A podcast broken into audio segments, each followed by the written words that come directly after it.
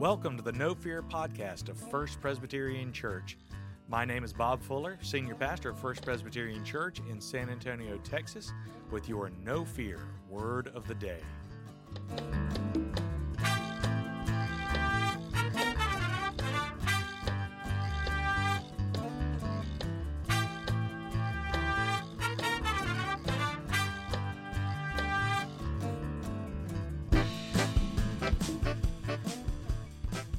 Right, so we are here talking today. I'm this is Bob Fuller, senior pastor of First Presbyterian Church of San Antonio, Texas. I'm here with Alex Solorio and Alex Clary. That's Yee. right, one Bob, two Alexes, and 30 minutes of theology. Welcome to the No Fear podcast. Let's get it. We are fired up today. Why? Because it's almost Christmas. That's, That's- why we're fired up today. right. Let's That's go. Right. That's right. That's right. Mm. And we are here to talk about the fact today that we are poss- possibly in the strangest year, the strangest Christmas season that any of us around this table have ever experienced. Now, certainly, historical perspective would tell us that maybe this isn't the worst year, the worst Christmas ever.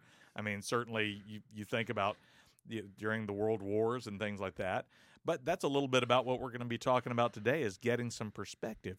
But whether it has to do with political issues of the day or the pandemic, what is the gospel that people need to hear in this not just Christmas season, but in Advent and in Thanksgiving? We're actually recording this podcast right before Thanksgiving, so Mm. it, that is still fair game, in my opinion, to That's talk right. about Thanksgiving. Right. Um, and so, uh, let me just lay out some questions for you guys that I want to make sure we we talk about over the over the course of this podcast. Um, you know, one one thing. Feel free to talk about some personal historical perspective. In, other words, let's talk about the fact that um, this is a strange Christmas for all of us. So, you know, what do you usually do for Christmas or Thanksgiving or this holiday season? You know, what does it usually look like for you?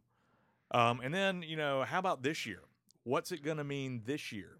Uh, for example, you know, you've got states like California and Oregon who are actually telling people that if you have more than six people in your house, you can expect a knock on the door from the police. Um, that seems absolutely terrifying in this Mm. country. Mm. Um, you know, what about those government restrictions, things like that? Um, but then, really, the the main question is, what is the gospel for this moment? I mean, it, it would seem like there would be some people who would say, you know what, Christmas is just a frivolous holiday, and it seems a little tacky to be celebrating when so many people are suffering. I would say that's a misunderstanding of the gospel, and this is precisely when we need to be talking about not what TV tells us is the true meaning of Christmas, but what the Bible tells us is the true meaning of Christmas. So, that being said, let me just ask you guys what does Christmas usually look like for you all? What is your holiday season, whether it's Thanksgiving or Christmas? What does it usually look like for you all? And how's that going to be different this year? Maybe it's not. Maybe it's uh, you know that. Let's see what see what it looks like. Alex, go ahead. Uh, Solorio, go ahead. yeah. So, uh, Thanksgiving and Christmas both look very, very similar for me. And this and this is this is tamale season for you. You always bring up tamales. this Dude, time of year, yes, tamale, arroz con leche, uh, coco, like uh, abuelita's coco. It's like this, like chocolate, hot chocolate. It's just different. It's just so good. And my favorite is uh, these things called buñuelos. They're like they're like tortillas. They're like tortillas. Uh, notice how I had to roll my R there. I had to show you. Thank, You got thank you, man. Thank you for translating You're it for welcome, us. bro. You're welcome. Yeah, yeah, dude. I'm telling you, man. Two years of Spanish in grade school has done me good. I'll tell you one thing. but um, these these tortillas, they uh, they're actually made with like cinnamon and sugar. You you you fry them and then you Uh-huh. add more cinnamon sugar to them. So it's like more like a it's like a dessert at the very end of the day with a cup of coffee or one of these things. And so, uh, no, this is a really great season, especially for us and our family. It's just a real great time to get together. And so normally uh, historically for us, we would just gather together. Again, my mom has a big family, my dad has a big family too. So uh, it's just a really awesome time. So that's what usually typically we do. Really great food, really great community, and if we're able to gather all together, that's great. But we know sometimes it's that's hard, particularly for my sister. She lives in Thailand, and especially right now, she's Yeah. pregnant. Uh, so she's so now I'm gonna be an uncle twice twice over now. Awesome. Uh, and so this season, uh, I don't think my, my sister's going to be able to come down to the United States uh, from Thailand, from the mission field. And so uh, we're going to be missing her a ton and having her on video. Uh, I've already gotten some videos and pictures of my niece, and she's just adorable. So very cool. How about you, Alex Clary? Yeah, so um, regardless of the pandemic going on, we were going to have a unique holiday season for my wife and I just because this is the first time we've been out of the Carolinas for the holidays. So uh, my wife and I are both from South Carolina, and we would kind of bounce holidays back and forth between my mom's family, my dad's family, and her parents' family.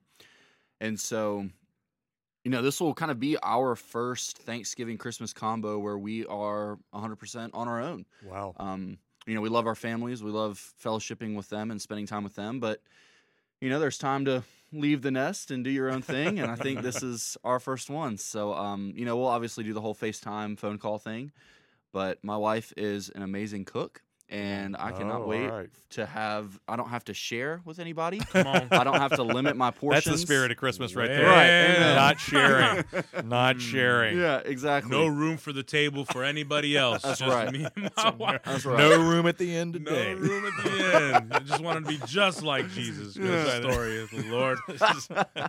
Turkey's Set- all mine. That's my right. dude. That's right. So uh, yeah, we're looking forward to that. It's, it's definitely gonna be low key. It's gonna be my wife and our two dogs, and so it'll be awesome, and it'll just be you know time to start some new traditions and stuff like that. Obviously, if there wasn't a pandemic going on, we we'll probably have family down here just because Right. nobody from our part of our family has been to Texas before. So uh, yeah, this will be our third holiday season together, and our first when it's just her and I. So we're looking forward to it. So, talking about um, talking about the theology around Christmas. Here's here's something I noticed, and y'all are going to hear me preaching about this a lot over the next few weeks, especially as, as we roll through Advent. Um, the the name of the series that I'm going to be preaching here over the next few weeks is "We Need Christmas," and the reason for that is because as I started really thinking about this year and I started thinking about the Christmas story, I I started going way back and I started just again scanning and, and looking at, at the Bible and I started looking particularly at the prophecies and the promises of Christmas. And it and one thing that was absolutely fascinating to me is that the promises of Christmas, the promises of Messiah, always seem to come in the worst of times. If you think about the. Charles Dickens, you know, Tale of Two Cities, it was the best of times, it was the worst of times. The promises of Messiah come in the worst of times for God's people, beginning in the very first, the very first Christmas promise, which I believe takes place in Genesis chapter 3 in verse 15 in which you know im- immediately after uh, after Adam and Eve have sinned, they have fallen from grace, they have been expelled from the garden, and God is interrogating them about what has happened. And obviously, the serpent is revealed as being at the center of this problem. And God says to the serpent that the woman is going to bear a child who is going to crush your head, and you shall bruise his heel. And now, historically, theologians have always looked back to that as the first promise of Messiah. You know, yes, he's going to be bruised. His his you know, he is going to bear our stripes. By his stripes we are healed. But but this is going all the way back to Genesis chapter 3 from the expulsion of the garden. The Messiah is promised. And then you look at like kind of this cluster of Messiah promises that take place during the exile with the prophets. I mean, I mean all I mean so many uh, not just of the Christmas prophecies, but the but the Easter prophecies, everything about Messiah. So much of that comes to us in that exile period, either from the from the prophets talking before the exile or during the exile. And then, if you look right up to the minute, um, the the sort of the really next concrete announcement is is the angel's announcement to Mary. And when does that come? It doesn't come when everything is great, the economy is booming in Israel, and everybody's happy. It comes when they are under the heel of Roman occupation, and it is a really desperate time for God's people. And so, you know, you look you look at those occasions and you think and to me it says God promises Messiah not in the best of times, but in the worst of times. Why is that? It's because that's when we need him the most. And and I just I feel like it's just a, a really important uh, a, a really important factor for us to consider because well I'll, I'll say more about that in a second. Look, give me your thoughts on this. Uh, give me your, uh, whoever wants to start first. Yeah. Alex Clary. So I love took the point the direction I was going to drive the car right from me, and I love it that we're on the same page of when Christ appeared. I think Mhm. because we're so far removed from the cultural context of Scripture that sometimes we miss, and we think that everything was great in Israel during this time, Right. but they were under Roman rule. Mm. Uh, we know from context that the Pharisees are ripe with hypocrisy at this time. Um, they have known about all these promises that they have heard that has been beaten into their heads since they were children about the Messiah's coming. The Messiah's coming. We're going to be rescued. We're going to be saved. And so everything wasn't great. It wasn't like Jesus showed up and, you know, life's great and, oh, okay, now we've got the Messiah. Cool. There was a desperate need. There was a need for the Savior. And I just love this is the verse that I go to every Christmas. It's cliche, we all know it, but it's when the angels appear to the shepherds and Luke 2:14. It's glory to God in the highest and on earth peace among those with whom he is pleased. And it just reminds me every Christmas season about perspective. Um, the angels didn't say to the shepherds, peace, but you still need to stress out about politics Wow. peace, but you still need to stress out about the economy. Peace, but you need to worry about your family dynamics, or you need to worry about you're out here in the field in the middle of the night and weird things are happening. It says no, peace on earth. And when we have that heavenly mindset, like Colossians 3 1 says, when our hearts and our minds are setted, are set on the throne room of heaven, all of these things fall secondary. Uh, we just finished up in our uh, middle school Bible study and high school Bible study the book of First Peter. And the entire message of First Peter to this group of persecuted Christians is your hope is eternal, not on your current circumstances. And I think that is echoed here in Luke 2:14. I think it's in all of the prophecies is that when you look only at the secular, when you look only at the material, when you look only at the temporary, you're right. You should be freaking out. And if you have no hope, it's time to hit that panic button Mhm. but on earth peace You know, something I, I just th- this just sort of came to me, and I, it's not something I've ever thought about before. But it's it's the the the phrase the the phrase of the angels is peace on earth. Mm. How often does our culture say that the message of Christmas is peace from earth in the sense of this is where you're going to get your peace? Wow. I mean, it's it's it, it is earth, it is culture, it is this plane from which we will gain our peace. Whereas clearly the word of the angels is no, no, this is coming from above. Mm. This is coming from somewhere else. Yeah. It's not peace from earth. You don't get your peace from this place, from this time, from you get your peace from the one who has come. Right. Alex Solorio. Yeah, absolutely. Oh, what's interesting is that I had to uh, recently, because of the the ordination track through ECO, Yeah. I had to recently write a paper, and my topic was actually on the um, the song that Mary sang Oh yeah. upon hearing the news of her uh, going to conceive a child. It was right after uh, she had met with Elizabeth. She breaks into song, and so I just want to, and and I think this is it goes straight to your point about talking about the true meaning uh, of Christmas and the gospel message. And yes, trust me, I'm I'm all excited for you know you know Christmas lights and all these things, but when you hear this song and again, just speaking exactly what you were talking about, how in, it's in the midst of crisis, how it's it's in the midst of seeing this peace and enduring suffering.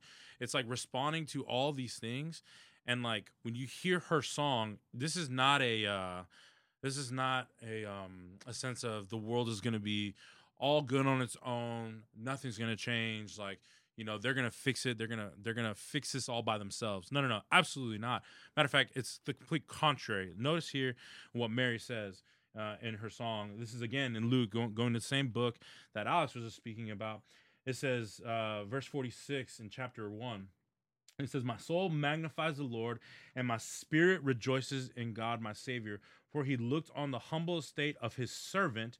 For behold, now all generations will call me blessed. For he who is mighty has done great things for me, and holy is his name, and his mercy is for those who fear him. From generation to generation, he has shown strength with his arms. Watch this now. And he has scattered the proud in their thoughts of their hearts, and he has brought down the mighty from their thrones and exalted those in humble estates. He has filled the hungry with good things. The riches the rich have been sent away empty. Hmm. The rich have been sent away empty. He has helped his servant Israel in remembrance of his mercy. And watch how it ends here. And he spoke to our fathers, to Abraham, and to his offspring forever. Like, this is a complete song of just highlighting everything that has passed and to remember to remind not just herself in song but for us as we read it to remind us that our God has not started something that he will not see to Ooh, yes. completion mm. and you better put money on it matter of fact put your life on it that he is going to follow through with what he says going back to what you said Bob from the very jump he is going to crush the head of the serpent and it'll bruise his heel. And the speaking of bruising and sacrifice and of pain and the suffering servant calls back to when Isaiah in chapter 53 talks about the suffering servant 53 54 where it talks about through his wounds that we are healed. Yes, Christmas is warm. Christmas is is is fun, but Christmas is completely a battle cry that something has changed. Salvation has come. What you thought was going to be will not be because God has come back to remind the entire world He is King, He is Lord, He is God, and He does not share in His glory. Amen. It is a big thing, and I love it. I mm-hmm. absolutely love it. Y- You know, it, it's fascinating. The, the more things change, the more things stay the same. Ecclesiastes was right on so many levels. Solomon was right on so many levels. I want to read you all a portion of a sermon that I just discovered here in our church archives just uh, just a few just a few days ago. Uh, it's really cool because it was actually a sermon by my mentor, a guy named Dr. Bill Wood, who's the pastor, retired pastor of First Presbyterian in Charlotte, the man who trained me in ministry. He was an associate pastor here Wow. at First Pres San Antonio back in the uh, back in the seventies, um, and I found a copy of one of the sermons that he preached, and he preached it on the Magnificat on the Yeah. Song of Mary, and but listen to this listen to this paragraph. I I, I- I found it fascinating. I'm going to be quoting it in a newsletter here recent uh, upcoming. It says it might be well for us to remind ourselves in this Advent season that the world into which Christ was born was not a world of Charles Dickens' Christmas Carol, nor a world of dancing sugar plums and little tin soldiers. It was a world very much like our own, a world full of sadness and greed, a world torn by war and suffering. Contrary to what the makers of Christmas cards would have us believe, the city of Bethlehem was not a quiet pastoral city full of shepherds and mewing lambs. It was a city with dirty streets and violence, a city that, though it bears the name House of Bread and City of Peace, still to this day is filled with war and hatred. Mm. Yet it was in Bethlehem that Christ was born. God came to Bethlehem to be with a people who were rejected, despised, divided, and captive. It was there that he came to take upon himself their burdens and to be their savior. I just I thought, wow. I That'll mean, preach. that'll pre and it did. It did preach. did preach. Golly, that's some good stuff right there. Yeah. So so you know, here we are. I mean, we I mean, probably more so than at any point in my life. We are in a situation where where it feels like Christmas is more raw than it's ever been, Mm. And yet the gospel seems more clear Mm. than it has ever been. And yet it and it and yet it it creates a greater contrast. Mm. I mean, I- I mean, tell me this: Do you all feel like right now people are trying to, in in this pandemic, in this election season, in the aftermath of the election season, whatever it is, people are desperately trying to go backwards. They're trying to reverse time back to whatever Christmas was last year in 2019, 2018, 2017, and, and e- even just before March. And people are trying to go backwards, and yet I don't think I don't think we get to go backwards. You know, No. Christmas. It's fascinating. It, it's like you all have heard me say about Sunday. If you're a pastor, if you work in the church, Sunday comes every week. It's what Dr. Wood called the relentless return of the Sabbath. It comes every week. I remember when I was a young pastor, and I remember after I finished my first series of Christmas sermons and services and liturgies and all that sort of thing, I was very proud of myself. And then 11 months 11 months later, whoa, it's back. I got to do a whole new set of this stuff. And you know what? Christmas comes every year. Mm-hmm. And yet we want to go backwards. We want to say, okay, let's return to days of Christmas past. And yet God, i i he speaks his Christmas promises in this moment. Come on. So what is, you know, what is the moment we're dealing with right now and what is God saying in this moment? What is he saying to you in this moment?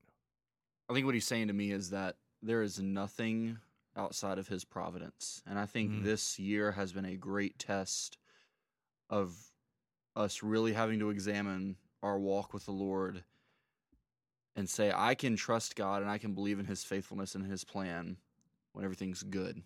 And in the context of Christmas, I can trust God when I have my family all around me, when we have great food, great fellowship. It's a time of celebration. And I can claim that God's good, and I can claim that I, I trust in God's plan.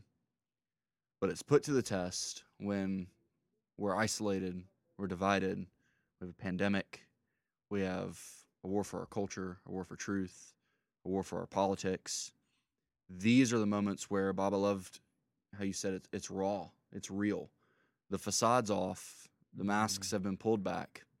Or pulled up in this case. Right. yeah, yeah. the literal masks are on. The spiritual masks are off. Um, but it's it's as I've tried to begin to prepare for the Christmas season, it's been a test of do I really trust that God is good? Mm. I can do that when it's easy. I can do that when it's fun. I can do that when it's a packed church on Christmas Eve.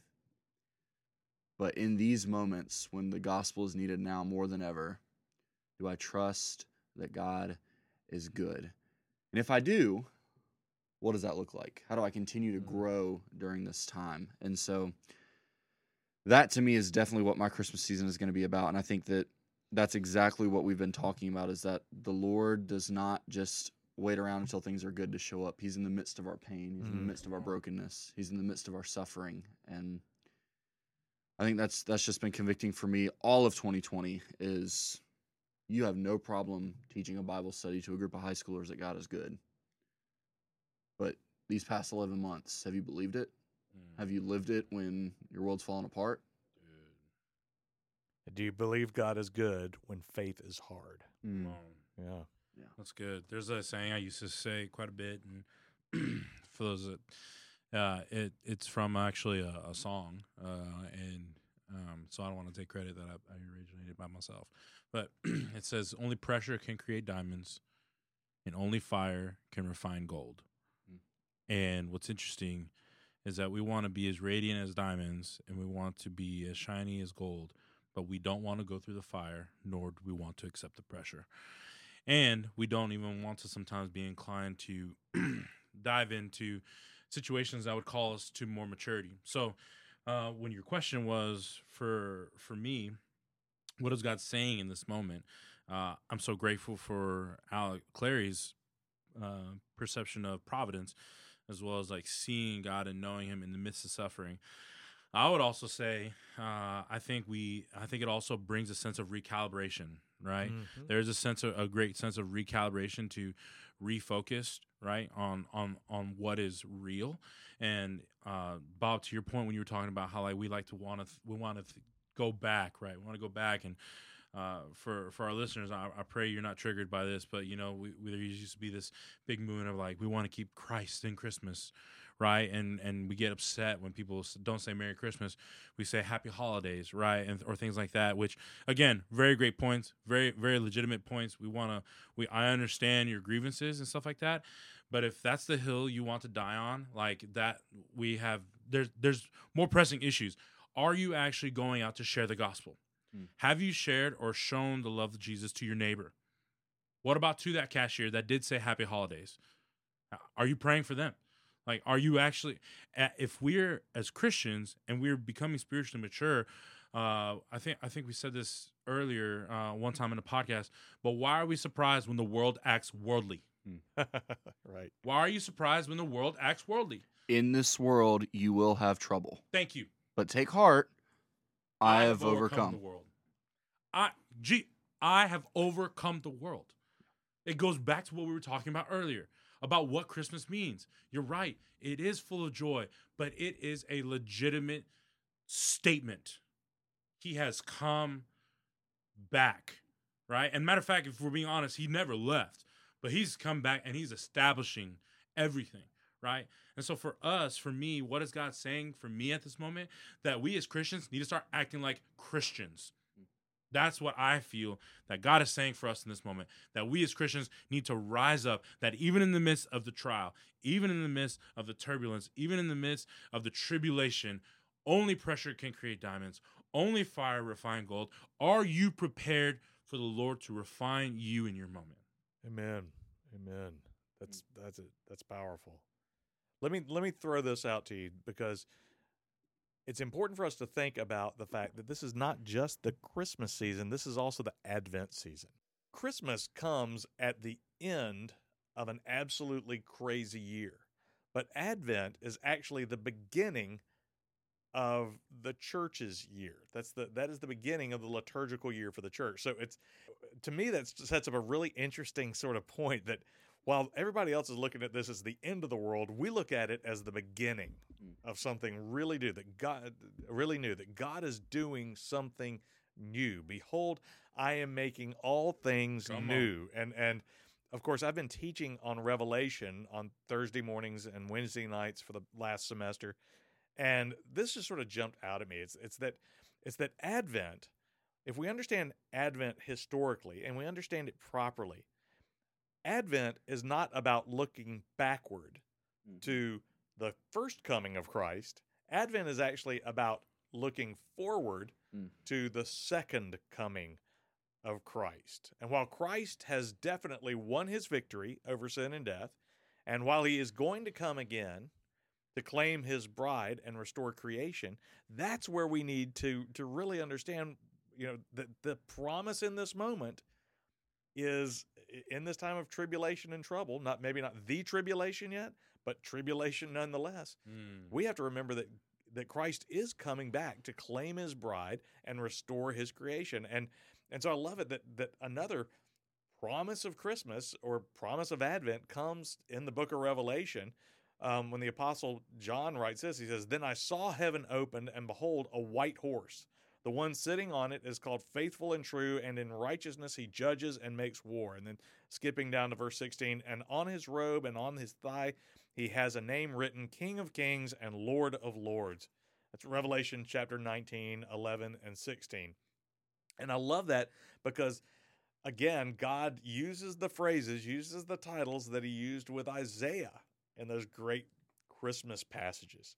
And we see again the promise of Messiah comes to John when he and the early church were in that moment of hot persecution right after the first Peter times, you know, as as as things were heating up in first Peter, John is in the fire. He is, hmm. I mean, he's on Patmos.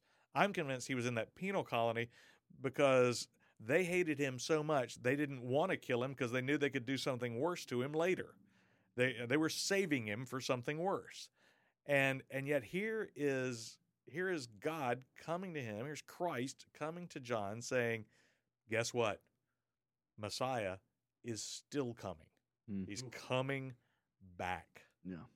And I just think that is so important for us, especially today, to remember. It's Christmas is not supposed to be a backward-looking holiday. Mm. Um, now, certainly, we remember that that God fulfilled His promises in the coming of Christ, but we're also supposed to be looking forward to his second coming. If all we focus on in Christianity is that Christ came, then we have no future glory. We have no future mm. hope. Right. If we just leave Christmas at Jesus was born, right. then we don't have a hope for the future.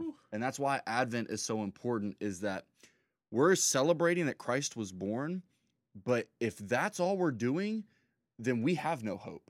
If that's all we're doing Wow, is yeah. just celebrating the newborn Jesus in Bethlehem, then we don't have any hope of the future. That's why you have to have Advent before Christmas so that you know we're going to celebrate that he came, but you've got to understand he's coming again. And next time when he comes, he's Oh, not coming as a sweet child where there's peace on a calm night in Bethlehem.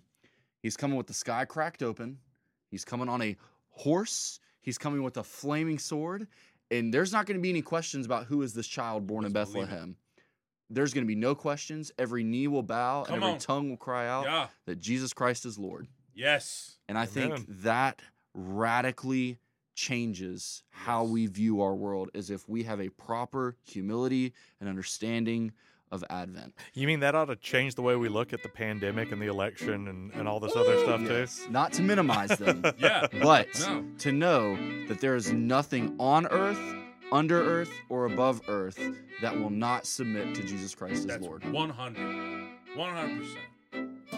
Well, gentlemen, thank you very much. This has been another fantastic conversation. Again, I'm Bob Fuller. I'm here with Alex Solorio and Alex Clary. That's right, one Bob, two Alexes, 30 minutes of theology. And we thank you for joining our conversation today. Have a blessed day and remember that God loves you. He has a plan and purpose for your life. He has a position for you on His team and a place for you at His table. Amen.